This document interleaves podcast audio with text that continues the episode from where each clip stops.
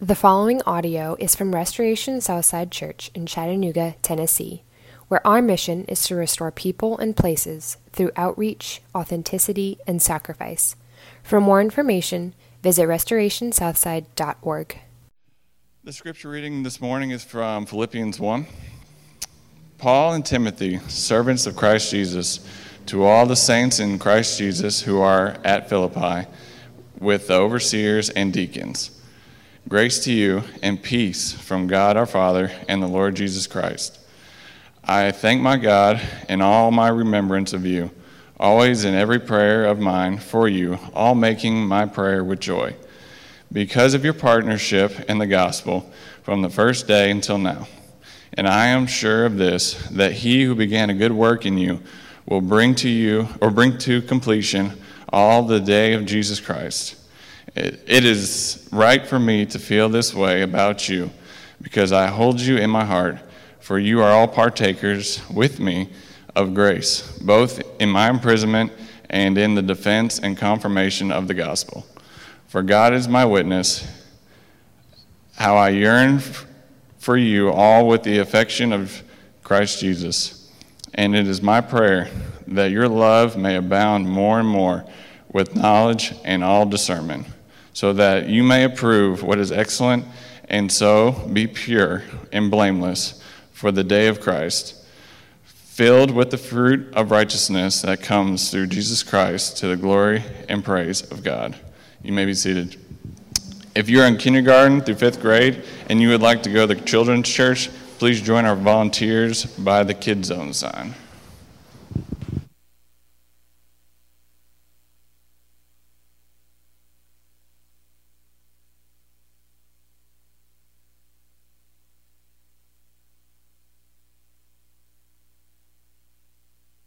First time that time, it didn't pull off my earpiece. It's going to be a good morning, folks. If you're new here, my name is Jared Huffman. I'm pastor here at Restoration Southside, and we're so glad that you're here with us. If you're joining us online, we welcome you as well.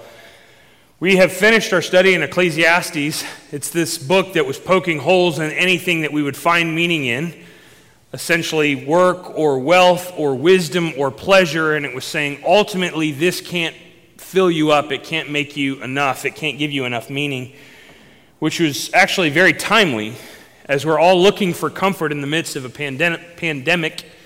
It's very timely to be reminded that these things that comfort us aren't ultimately enough. Now we turn our attention to the book of Philippians, and it'll be an encouragement to us as well. The whole point of the book of Philippians is to find joy in the midst of suffering. And we know that you, particularly in your own story, have suffered over the last 6 months.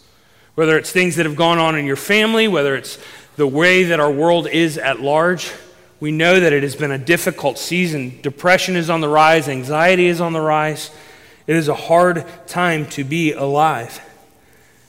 And yet it's this beautiful book that we find Philippians. The author of it, Paul, he's actually writing this letter from prison. If anybody had reason to be discouraged about what was going on in his life, it was Paul. He was trapped in a prison. In a prison back then, he would have been chained to 2 guards, and he only got food if people sent it to him. They wouldn't have provided that for him. And Paul, who's in prison, writes this letter to a church that he planted 800 miles away. And they're the ones who are discouraged with one another. They're the ones who are fighting amongst themselves. And Paul here in prison is the one with joy. It's here that he helps us to understand that joy does not come from our circumstances. It comes from something else. So I encourage you, let's pray together. And we'll dive in and study God's word together. Please pray with me.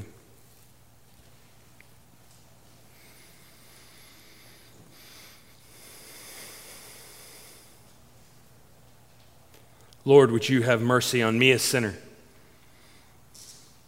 I thank you and I praise you for your Holy Spirit. We ask that you would encourage us this morning. We're weary of this season of life. Weary of not being able to gather in the ways that we used to. We're weary that we don't have the same comforts that we're used to.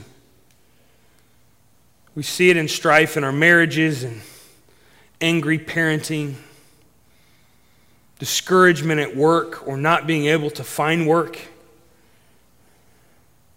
There's so much that is wrong with this world. We ask that you would move powerfully among us to help us find where joy really lies. It's in the matchless name of Jesus that we pray. Amen. There was a study in 2003, so this is 17 years ago. This is not brand new, but a study in 2003 which sort of explored how one could make themselves happy. How one could make themselves happy. Emmons and McCullough split people, their test groups, into three different groups. So one side of the test group, they would say, we want you to write down 5 things that you were grateful for that happened over the last week. 5 things that you're grateful for. Group 2, they took and they said, we want you to write down 5 frustrations or 5 things that didn't quite go right. We want to write those down. At the end of each week, we want you to keep track of them. And then the third group was the control group, and they said you could write down just any 5 events that happened over the last 7 days. Could be good, could be bad. We just want you to track them. So that's how they broke down the test groups. And here's what happened.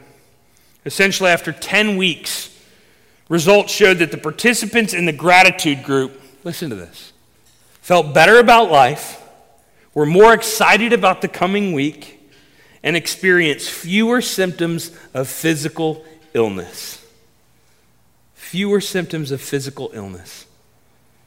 Meaning practicing 10 weeks of gratitude not only makes you feel happier inside and more hopeful for the future, but you actually end up being healthier physically for it. What this study shows is the same thing that Paul is pointing us towards, is that it's not actually our circumstances which bring us happiness. That's why COVID has been devastating, but it's also been eye-opening, is the things that we use to make us happy have been ripped away from us, and we think since we don't have those anymore, we can't be happy. As if happiness comes from the outside inward. And Paul is saying this, he's saying when you live this life of gratitude, when you live this life of being very aware of the things in your immediate past and distant past, which were wonderful, that will fuel your confidence in the present and your hope for the future.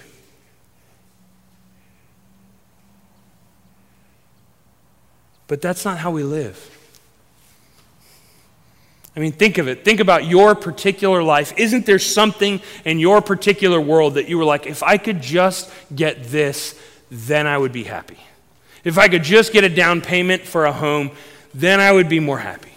If I could just find a girlfriend or a boyfriend or a fiance, then I would be happy. If I could just have a baby of my own, then I would be happy.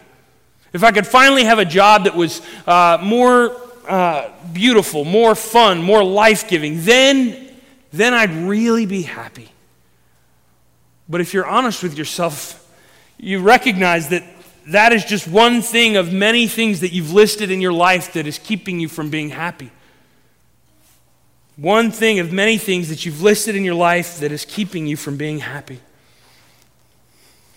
And Paul says, if you want to experience meaning and joy, you look backwards. You look backwards. So let's look together at our text and see the different things that he points us to experience real life. Glance with me in verses 3, 4, and 5. He says, "Grace to you and peace from God our Father and the Lord Jesus Christ. I thank my God in all my remembrance of you, always in every prayer of mine for you all, making my prayer with joy, because of your partnership in the gospel from the first day until now." He's demonstrating for them that he has a life of gratitude. Now, these people are in turmoil because 2 of the women in the church in particular are fighting, and there are people who feel like, and we'll talk about that in the coming weeks, but the people who feel like they kind of need to take sides with those 2 women. And so there's tension among them, and they're worried about Paul. They're discouraged about how things are going for the church. And so even though they're a delight to Paul, they're in turmoil. And yet Paul is chained to two different people, and he's 800 miles away from them. And he writes with joy. And the joy comes from the fact that he's living in gratitude. He's grateful for this church. He's grateful for the Lord's kindness to him. He acknowledges that to live a meaningful life, he has to regularly look backwards. When we were trying to teach our kids how to pray at first, when they were praying, it was just, God, please give me this. Please give me new toys. Please let me win my soccer game. Please help me to have fun at school. Please give me. And I started to realize we are teaching them, even if it's accidentally, that what the meaning of life is out there and getting the stuff that you don't have, experiencing the things that aren't there yet. And we realized it was setting them up for a lifetime of discontentment. And so we began to practice the art of gratitude. Lord, please, that we thank you that you love us. We thank you that Daddy has a job. We thank you for our family members. We thank you that we have a house. We thank you that we have a church and friends and a school. And now my kids rehearse that over and over again. It's this sense that if you remind yourself what God has already done for you, you will be less prone to get overwhelmed about the present needs and the future unknowns. So let me ask you, how are you practicing gratitude?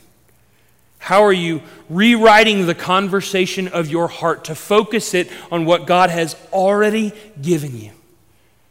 Weren't there times in your life when you looked up and thought, I'm not going to make it through this season, it's too discouraging, or this addiction is too bad, or my family's hurting too much, I'm not going to make it through. And friends, you're still here. You're still here. That God has sustained you, and he's encouraged you, and he's lifted you up, and he's brought you to this place. And Paul's saying, make a habit of that. Look back and be grateful. One of the things that really helped our marriage 2 years ago when Aaron and I were really struggling is I'd find myself in my car driving around and I'd be rehearsing things about her that were frustrating for me. I know it's hard to imagine, but she really does have things that are frustrating for me. And I started this thing where I was encouraged by somebody to say, every time you think of something negative or frustrating for you about your spouse, remind yourself of 5 things that you love about them, that is unique to them, that nobody else in your life has. And it just began to fill my heart with this gratitude, this sense of, yes, but she's wonderful, and she's beautiful, and she's my wife, and she's an incredible mother, and she's brilliant, and she's fun. And when you go home and you've been rehearsing in your heart how wonderful the thing is you already have, it brings you joy. Then happiness isn't then found on the outside. It's experienced in what you're currently living. Gratitude will reshape your heart. It will change the conversation of your life. So let me ask you, what in your life are you saying, my life will finally get better when I have this? Get into the practice of thinking like, my heart and my life are such a blessing to me because God has already given me this. Gratitude destroys discontentment. Gratitude destroys discontentment. And it also fuels joy. It fuels joy. Hear it in verse 4. He says, I thank my God in 3, and then he says, always in every prayer of mine for you all, making my prayer with joy because of your partnership in the gospel from the first day until now. Gratitude is filling Paul with joy. He could be thinking, I'm stuck here in a prison chained to these two dudes, and the church that I'm trying to help is 800 miles away, and they're fighting about something that they shouldn't be fighting about. But instead of basing his life and his feelings on what isn't going right, he is grateful for them. He is grateful that they've sent money. He is grateful that they've sent him someone to encourage him. He is grateful that they still believe the gospel. And it fuels him with joy. It It's one of the main themes of this entire letter, is that Paul is going to walk us through the idea that joy comes from the inside out, not from the outside in. What are you looking for in your life to bring you joy that's on the outside? Let me ask you, do you really think it'll be enough? Do you think it'll be the one thing in the history of time where you're like, oh, that's it. I don't need anything else. It's gratitude for what he's already done for you. Gratitude. And gratitude builds partnership. He's talking in here and he says, because of your partnership in the gospel from the first day until now. Your partnership in the gospel from first day until now. They've sent him money. They've encouraged him. They've sent him the food that he needs to be in this house prison. Meaning they're making Paul's problems their problems in Philippians. And that's how we become more connected as a church, is that we make each other's problems our problems. We make the problems of this city our problems. It's that we become partners with people in their struggles and their discouragement. I was at a church planting conference on Friday, and it's all the church planters around from Knoxville to Chattanooga. And essentially, you'd think it's sort of each person comes and shares their own story, and there's this possibility of, oh, wow, look how many they have over here, or look what they're doing over here. And you'd think that it would have this potential to be full of envy.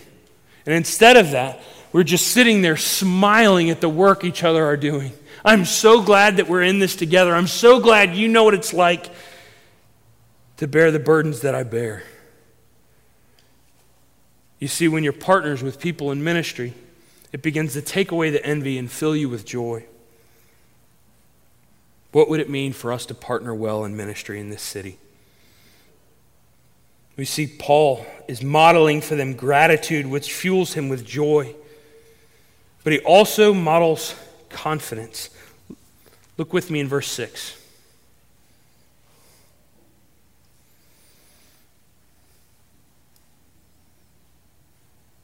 And I'm sure of this, that he who began a good work in you will bring it to completion at the day of Jesus Christ. He who began a good work in you will complete it, will bring it to completion at the day of Christ. Now, I know that some of you who have encountered Christ and put your trust in him and have begun walking that path of following Jesus have looked up at some point and said, I think I may be getting worse. I think the things that I thought I would lay down and never look up at again, instead I'm still in the throes of them. The sufferings and the struggles that I thought would have gone quickly into the background, they're still on the front burner. Yes, I'm glad I'm saved. Yes, I'm glad that Jesus loves me, but how in the world am I supposed to sustain this, to maintain this? And what Paul is saying to this church who needs to be encouraged is he's saying, you can have confidence that God will be faithful to you. Paul is saying that in the midst of prison, instead of thinking, I don't know, what if this was all for nothing? Here I am locked in prison, and my churches are losing their confidence. Instead of Paul being so overwhelmed at the negative stuff that happened, Paul is actually reminding them that I am sure he who began a good work in you will bring it to completion. He is saying Jesus has come. He has given himself to save your life. He's given the Holy Spirit to sustain you, to encourage you. He's regenerated your heart. He answers your prayer requests. He walks alongside you and gives you what you need. And he's saying, in light of all of that, why would you worry about the present or the future? Paul is saying, I'm confident that the one who did all of this, that he's committed to you for the present and the future. It's honestly one of the things that would stand out to us and change us as the people of God if we could walk around with confidence. You see, we put our confidence in our behavior. I'm either doing well for Jesus, obeying, staying away from bad stuff and doing good stuff, so I'm confident, or my confidence is shattered because I messed up and did something I shouldn't have done last night, or I ran back to an old idol I shouldn't have run back to. Our confidence wavers because we're putting in how well we're doing or how poorly we're doing. And he's saying is don't put your confidence in yourself at all. Put your confidence in the one who started this whole thing. But what about my doubts? What about the doubts I still have about God? God will complete it. God will bring it to completion. What about these sins that I can't get rid of, that I can't let go of? God will bring it to completion. What about all the difficult things we've been through as a young church? God will bring it to completion. What he's saying is that you're free to take your eyes off of your own hands and confidence that just that you didn't do anything to rescue yourself from your sin, God himself has committed all of his resources and his Holy Spirit to make sure that your salvation will be complete so that you can live with confidence. Confidence. So Paul is saying joy comes from the inside out of recognizing you can look backwards and be reminded of how God has taken care of you, and that can give you confidence about the present and the future. And he says this with this sweet relationship. Look in verse 7. It's right for me to feel this way about you all, because I hold you in my heart. For you are partakers with me of grace, both in my imprisonment and the defense and confirmation of the gospel. He's saying, I love y'all. I know that I'm in prison and I know that you're struggling, but I love y'all. And it's right for us to encourage each other because we're in this together. And then he shares his desire for them as a church. Look with me in verses 9 through 11. It's my prayer that your love may abound more and more with knowledge and all discernment, so that you approve what is excellent and so be pure and blameless for the day of Christ, filled with the fruit of righteousness that comes through Jesus Christ to the glory and praise of God. What he's saying is the thing that I want most for you, church, that's 800 miles away and not locked in prison, is that people would know you by your love. Did you hear it? My prayer for you that your love may abound more and more. Not that you would be known for these conflicts and who you line up with, but instead that you would be known for your love. It's my desire for this church. It's that whoever would walk through these doors or drive their car up to this place, whether they were feeling discouraged or overwhelmed or anxious or a little lost, that they would know that when you get near those people, you will be loved regardless of what your story is, regardless of what your suffering is, regardless of what your sin is that when you're near those people, they will love you. They may not understand every single thing about you, but they'll try, they'll listen, and they will learn, and they will love you. He wants them to be known for loving one another. And that is not the reputation of the church at large. The church is known for a place to fight, to show off, to be superior. And he's saying, what if your reputation was that of love? And then he wants them too to have knowledge and discernment. He wants them to know how to be used of God. It says it in here. Your love may abound more and more with knowledge and all discernment, so that you may approve what is excellent, so be pure and blameless for the day of Christ. He's saying, I want you to love, and I want your holiness, your behavior to show that you're trying to understand who God is and what his plan is for your life. He wants you to have purity. And that purity just isn't for purity's sake. Look in verse 11. Pure and blameless for the day of Christ, filled with the fruit of righteousness that comes through Jesus Christ. In other words, the purity isn't so that we can feel so clean, we can feel so good, we can begin to feel superior to others, that at least we're not like the rest of the world. That's the opposite of the point. The point is that we would be so holy, so passionate in our pursuit of God, is that it would be a blessing to those who don't know, not a curse. That's why he uses this idea of fruit. It's the same picture in Psalm 1 where the tree gets mature and deeply planted and it provides fruit. A tree doesn't provide fruit for itself to eat. The whole point of the maturity of a tree is that it would bless others. And that's what he's saying, is that you would love each other, that you would grow in purity and fruitfulness so that others would know who Jesus is. We were not saved just from something. We were saved for something too. Not just saved from something, but saved for something. We were not saved so that we could sit around and say, wow, it's great that we're saved. We were saved so that we could go out and bear fruit for others, be a blessing to the city, so that people would know we exist for the flourishing of others in God's glory. So he's saying to us, gratitude will fill your life with joy. Looking at how God has already cared for you will fill you with joy. He said, you can live in confidence that God, who began a good work in you, count on it, he will finish it. And that we could live lives of love because we're in this together. We're in the business of blessing and flourishing others, not drawing attention to ourselves. There's a show that's no longer on the air called Extreme Home Makeover. I don't know if you've seen this show. Ty was the star of the show. It's the one where they'd be like, move that bus. Well, the show is phenomenal and so encouraging. You'd be sitting there watching this construction show and you're like, this is pretty great. And a few minutes later, you're like, it's just so powerful.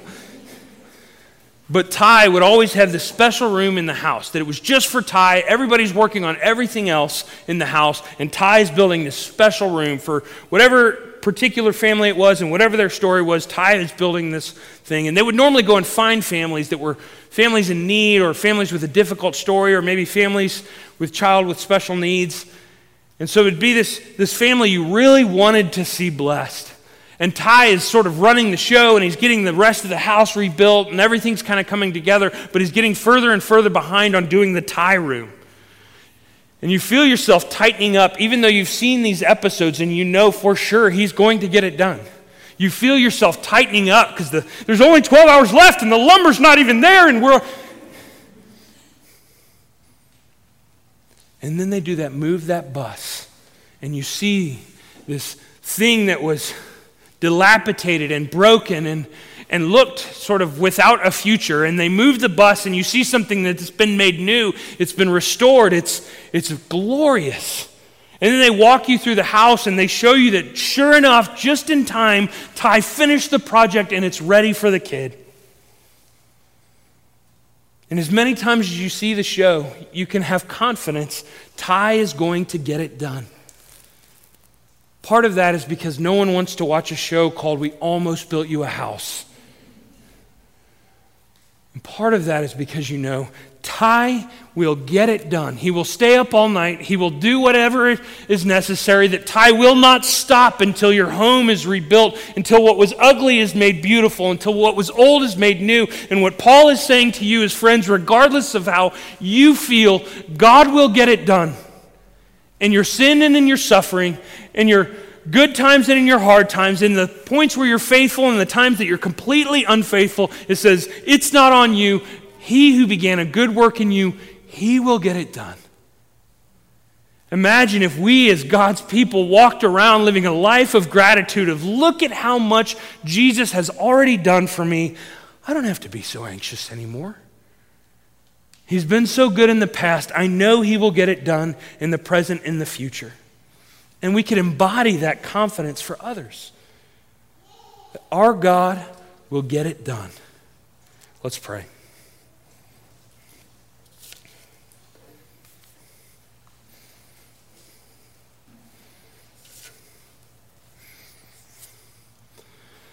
Father, we are so tempted to look at the things that we don't have yet. And pray instead that you would teach us through this study about gratitude, basking in light of what's already been given for us, that it would fuel our joy and it would fuel our confidence in you. It will fuel our love for others. God, would you make us the kind of people who are bringing blessing and life to others instead of curse and judgment? Would you cause us to live lives of joy because we know that you have been faithful to us in the past, and we are certain of your faithfulness to us now and in the future. It's in Jesus' name that we pray. Amen.